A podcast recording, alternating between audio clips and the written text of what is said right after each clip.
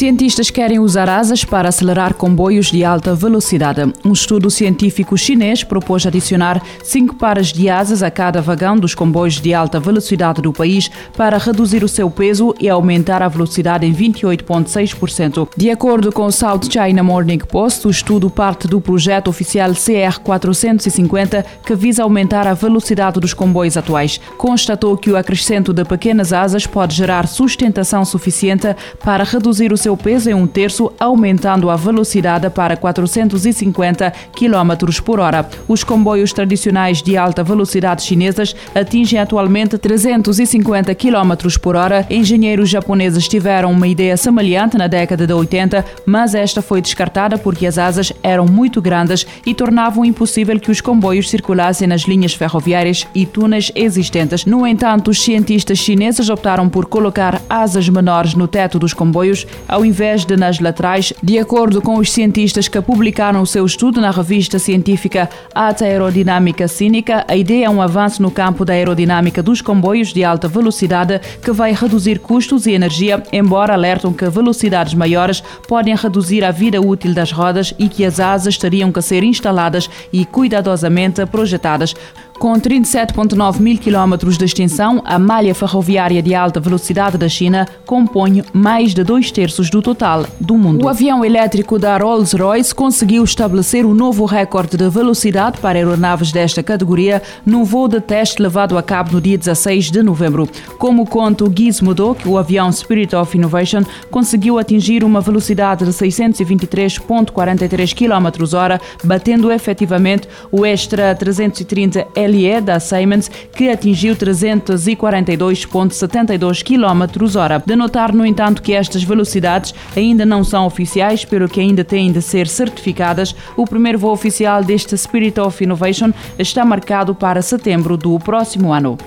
O piloto português Carlos Mirpuri entrou para a história ao aterrar pela primeira vez um avião Airbus A340 da companhia aérea lusa Highfly na Antártida. O voo partiu da África do Sul no dia 2 de novembro e durou cerca de 5 horas em cada sentido. Nunca antes um A340 tinha aterrado numa pista de gelo glacial da Antártica. Segundo o site da companhia aérea, o avião será usado para transportar um pequeno número de turistas, assim como cientistas e cargas essenciais. No diário do capitão, publicado no no site Highfly, o Mirpuri descreve as emoções que antecederam o dia histórico. Conforme conta o piloto, seria um longo dia para a tripulação, mas a emoção de participar num evento tão único estava acima de tudo.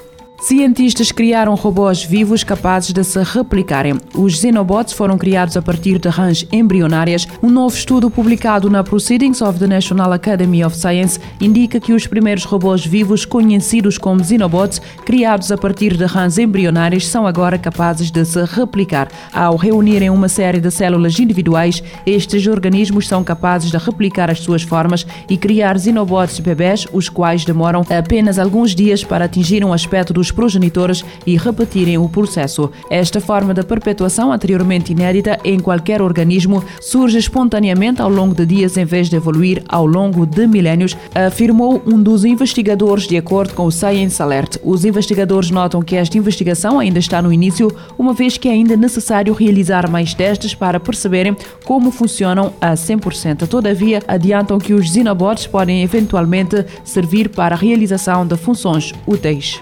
A Google trouxe finalmente para o Android Auto uma das funcionalidades mais pedidas. Agora, depois de muitos pedidos, o Android Auto dá aos utilizadores de smartphone Android a liberdade de terem os seus smartphones ligados aos seus carros. Aqui recebem uma interface simples de utilizar e que não distrai os condutores durante as viagens.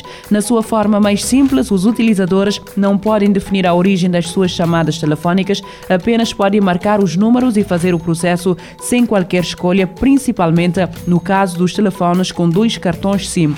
Esta situação está agora a mudar, pelo menos é o que alguns utilizadores começam a perceber nos seus carros com Android Auto, de acordo com informações avançadas pelo Reddit. A Google já tinha anunciado em setembro que o Android Auto iria ter acesso a esta novidade em breve. O Android Auto recebe assim mais uma atualização, dando aos utilizadores a hipótese de escolher a rede a utilizar.